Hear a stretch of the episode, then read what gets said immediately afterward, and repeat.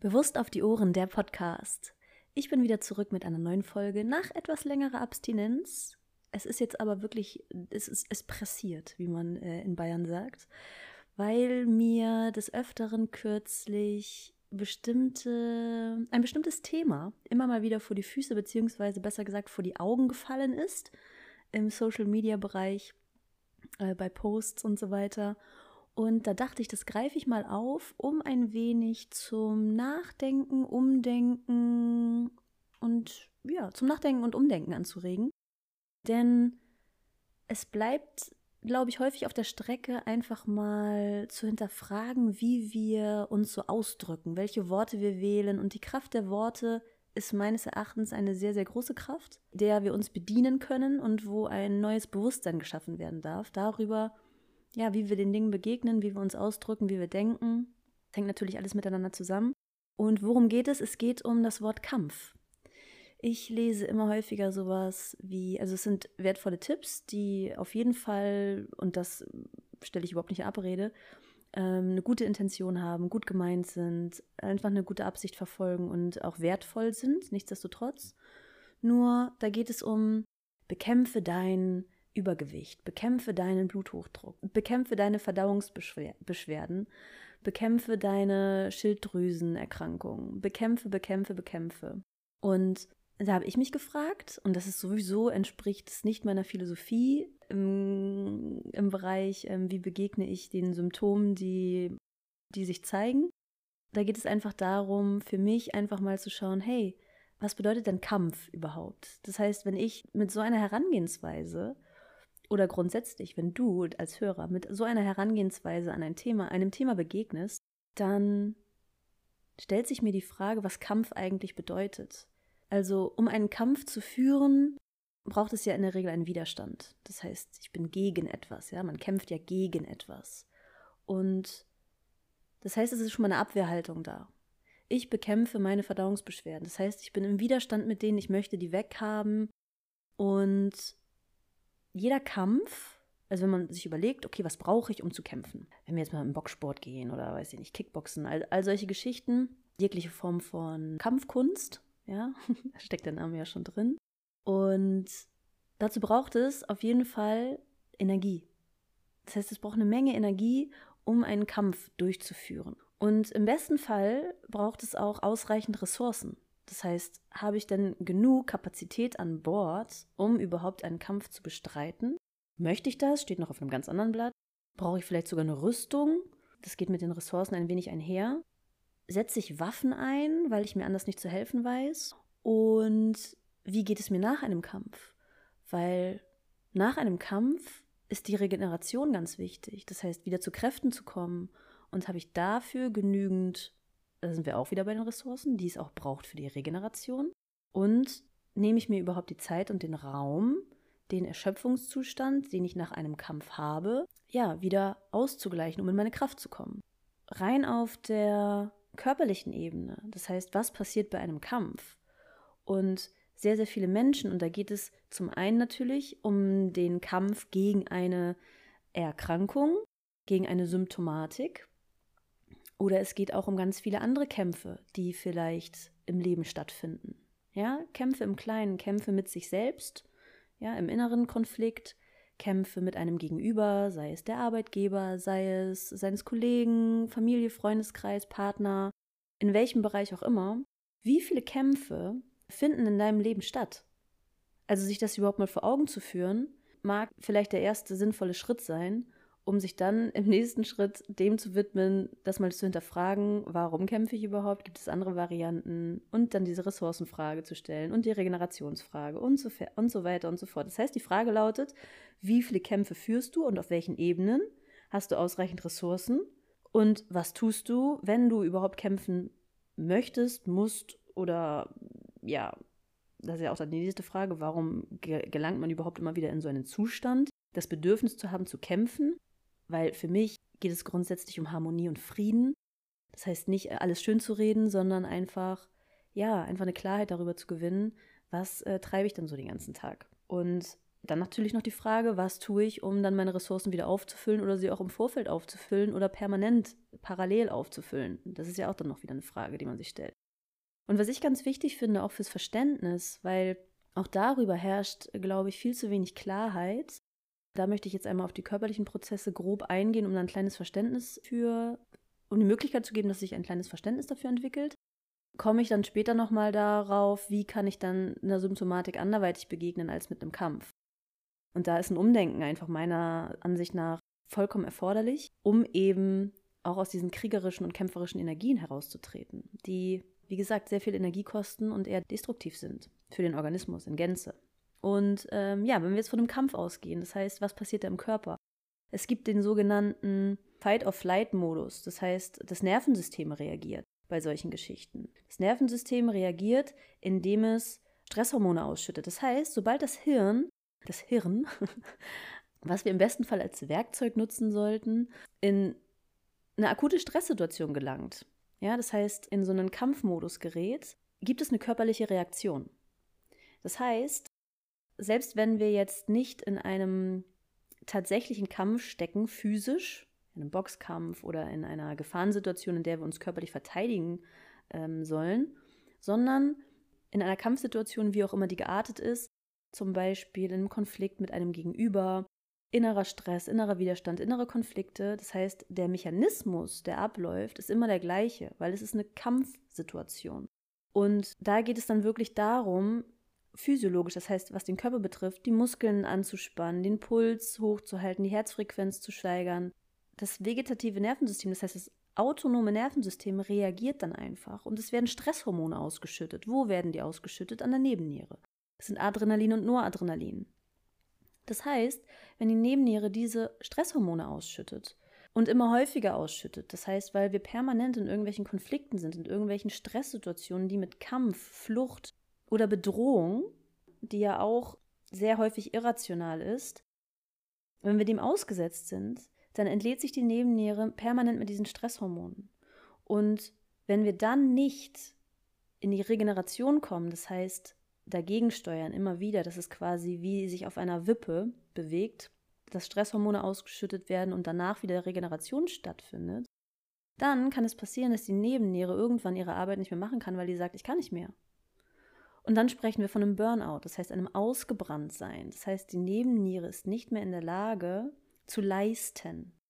Und was dann passiert, die Leute von euch, die schon einmal ein Burnout oder betroffen sind, das ist ja auch mittlerweile spannenderweise eine Gesellschaftskrankheit, wenn man das so nennen möchte, also ein gesellschaftliches Problem schlussendlich, weil halt so viele Menschen einfach in Kampf, Flucht, Bedrohungssituationen sich permanent befinden, dadurch in diese permanente Stresshormonausschüttung gelangen und einfach nicht gegengesteuert werden. Das heißt, das Verhältnis zwischen Anspannung und Entspannung ist nicht mehr gegeben. Und daraus resultiert dann eine Nebennierenerschöpfung, sogenanntes Burnout, ein Ausgebranntsein. Und was dann passiert ist, der Körper nimmt sich dann die Auszeit, weil er sie vorher nicht bekommen hat. Das heißt, man liegt da nieder, kann sich nicht mehr bewegen, ist völlig ausgelaugt, schwach. Ja, warum? Weil es keine, weil es kein Stressmanagement gab im Vorfeld, weil es kein adäquates Verhältnis zwischen Anspannung und Entspannung gab und weil auch die Ressourcen nicht zur Verfügung standen beziehungsweise nicht entsprechend aufgefüllt wurden. Und ich nehme mal ein schönes Bild und zwar ist es wie eine Badewanne, in der jeder von uns sitzt und aus der wir schöpfen.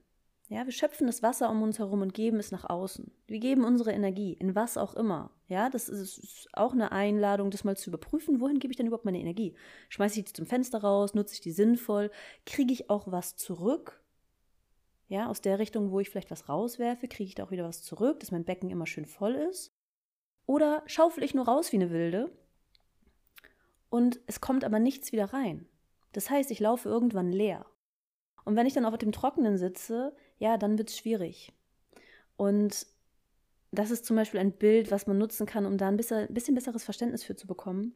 Und was man halt auch nicht vergessen darf, wenn die Nebenniere permanent im Stress ist, das heißt permanent der Körper in einer Situation ist, wo Kampf, Flucht, Bedrohung suggeriert ist, dann hat er nicht mehr die Kapazität, weil das ist Überleben, das ist Überlebensmodus. Das heißt, es ist immer an eins. Das ist Prio eins. Der Körper hat permanent immer, und darauf kann sich jeder verlassen, die Absicht, sich zu erhalten.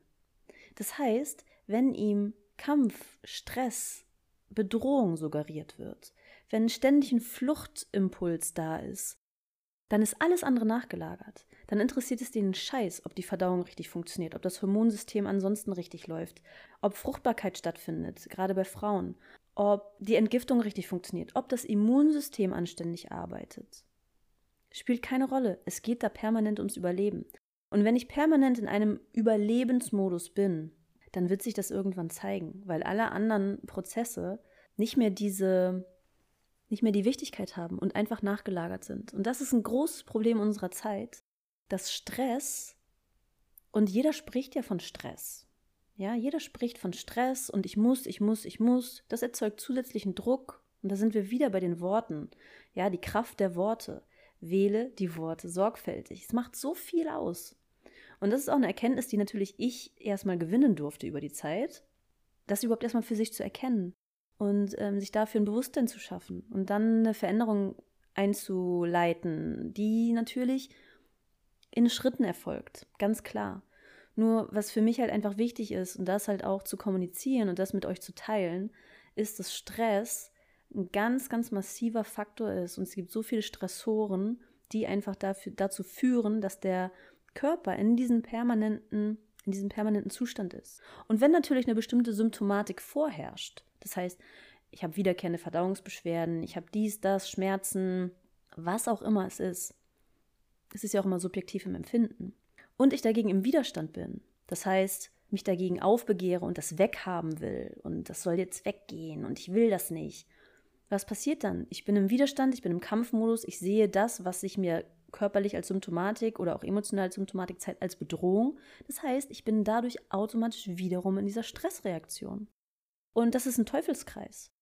Und da dann wieder auszutreten, da ist für mich der erste Schritt tatsächlich, das überhaupt erstmal zu erkennen und es zu begreifen, was steckt dahinter, wie funktioniert das Ganze. Und vielleicht sich zu erlauben, nehme ich vielleicht mal eine andere Perspektive an. Könnte ich das auch anders betrachten? Könnte ich vielleicht sagen, okay, möchten mir meine Bauchschmerzen halt einfach irgendwie einen Hinweis geben, wie zum Beispiel, ich habe Probleme, bestimmte Sachen zu verdauen, ob das jetzt Lebensmittel sind oder andere Dinge, mit denen ich mich den ganzen Tag füttere. Das ist eine Frage, die man sich stellen kann. Und so gibt es Fragen zu jedem Organ. Jedes Organ hat eine bestimmte Ausdrucksform, jedes Organ hat eine bestimmte Funktion und jedes Organ hat auch eine bestimmte Sprache. Und die verstehen zu lernen, finde ich ganz, ganz wichtig, und das ist auch meine Philosophie mittlerweile, dass für mich so zu leben und das eben auch den Menschen, mit denen ich arbeite, nahezubringen, diesen, diesen, diesen Blickwinkel und diese Form des Verständnisses, damit wir aus dieser Kampfsituation und aus diesem Widerstand raustreten, um diese Stressreaktion nicht mehr so sehr zu füttern. Denn die Symptomatik an sich, das heißt, wenn irgendwas nicht rund läuft im, im Getriebe, dann macht das wiederum natürlich auch Stress auf Zellebene. Das heißt, da haben wir wieder einen zusätzlichen Stressor. Wenn man das dann von ganz oben betrachtet, ist es total einfach und super easy zu verstehen. Nur wird selten darüber gesprochen und dadurch fehlt halt auch das Verständnis. Mein Appell, jetzt gerade auch ähm, mit dieser Podcast-Folge, ist einfach, da vielleicht einfach mal einen anderen Blickwinkel aufzuzeigen, zu sagen, okay, ich überprüfe mal selber, wo bin ich im Kampf? An welchen Fronten kämpfe ich? Habe ich ausreichend Ressourcen? Denn gerade wenn die Nebenniere Stress hat, also gerade wenn die Nebenniere so viel Adrenalin und Noradrenalin ausschüttet, wie gesagt, hat das Auswirkungen auf so, so viele, hat es Auswirkungen aufs Immunsystem, aufs Nervensystem, aufs Hormonsystem, auf die Verdauung. Das ist alles nachgelagert. Und da kann man natürlich dann arbeiten auf körperlicher Ebene, indem man bestimmte Dinge substituiert. Auch da mein Aufruf oder mein Appell, nicht in die Drogerie zu gehen und sich da irgendwie wild irgendwelche günstigen Nahrungsergänzungsmittel reinzuschieben, sondern da einfach auch ein bisschen was in die Hand zu nehmen als Investition in sich selber, um jemanden zu kontaktieren, der sich ein bisschen damit auskennt, um das gezielt einzusetzen mit reinen Substanzen, die wenig Additiva, also wenig Zusätze haben und das einfach strukturiert und sinnhaft anzugehen und sich die Dinge auch erklären zu lassen. Das finde ich auch ganz wichtig. Ein Verständnis dafür zu entwickeln, für sich, für seinen Körper, für die Symptomatik, für das, was dahinter steckt, um dann selbst und eigenverantwortlich eine Veränderung herbeizuführen, damit es nachhaltig besser wird. Dazu dient in erster Linie, sich, sich zu fragen, wie viele Kämpfe führe ich, an welchen Fronten führe ich die, warum tue ich das, habe ich ausreichend Ressourcen, was tue ich, um die aufzufüllen, wenn ich schon kämpfen muss, und dann ist wirklich die Frage, warum habe ich das Gefühl, das zu tun? Und äh, ja, dann haben wir wieder das Thema innerer Frieden. Also, ihr merkt schon, wir kommen da vom Hölzchen aufs Stöckchen, wie man so schön sagt. Aber eine gute Sache habe ich noch im Gepäck, und zwar die Tatsache, dass Stress auch messbar ist. Es ist möglich, über eine Speichelprobe, also über einen Speicheltest, der ganz einfach von zu Hause durchzuführen ist, den Cortisolspiegel messen zu lassen. Cortisolspiegel wieso? Weil der Cortisolspiegel, Cortisol wird in der Nebenniere ausgeschüttet, ist auch ein wichtiges Hormon, was eine Tendenz anzeigen kann, beziehungsweise die Möglichkeit bietet, zu beurteilen, auf welchem Level sich die Nebenniere befindet. Ist die bereits erschöpft? Ist die einfach nur überanstrengend? Cortisol ist quasi das körpereigene Cortison. Das heißt, es wirkt entzündungshemmend, es hat immunmodulierende Wirkung, es ist lebensnotwendig. Und wenn die Nebennierenrinde das nicht mehr richtig ausstoßen kann, weil sie einfach leer gelaufen ist, dann, ähm, ja, dann ist das deutlich spürbar. Durch Erschöpfung, durch Antriebslosigkeit, durch Schlafproblematiken, durch Stimmungsschwankungen, Gewichtsverlust, ähm, Schwäche, Niedergeschlagenheit, Heißhungerattacken. Da haben wir wieder eine, eine, hm, wie soll ich sagen, einen Einfluss auf den Blutzucker, auf den Blutzuckerspiegel. Also es ist nie, und das ist halt auch ganz wichtig, die einzelnen Organsysteme medizinisch isoliert zu betrachten, ist völlig sinnbefreit, weil alles miteinander verknüpft ist. Dementsprechend ist die gute Nachricht, dass das messbar ist. Ja, also Cortisol, Cortisol im Tagesprofil, das heißt, es wird über mehrere drei bis fünf Tageszeitpunkte einfach dieser Spiegel gemessen und dann kann man die Kurve beurteilen und man kann es natürlich auch größer spielen und auch ähm, die anderen Stresshormone, Adrenalin, Noradrenalin, auch testen. Nur um eine Nebennierenerschöpfung oder den Erschöpfungszustand der Nebenniere zu beurteilen, ist einfach ein Speicheltest eine wunderbare und auch relativ kostengünstige Variante, um da einfach mal zu schauen, hey, wie ist denn da mein Status? Und sich wirklich an jemanden zu wenden, der sich mit solchen Themen beschäftigt und der auch auf unterschiedlichen Ebenen, das heißt ganzheitlich, die Dinge betrachtet und Lösungsansätze bietet. Denn, wie mit allen Geschichten, jegliche Form der Symptomatik möchte man in die Heilung kommen, geht es nicht ohne lebensverändernde Maßnahmen. Das heißt, seine Lebensführung zu überdenken, Veränderungen herbeizuführen. Und das kann man auf unterschiedlichen Ebenen tun, an unterschiedlichen Stellen ansetzen. Das kommt in der Regel dann Stück für Stück.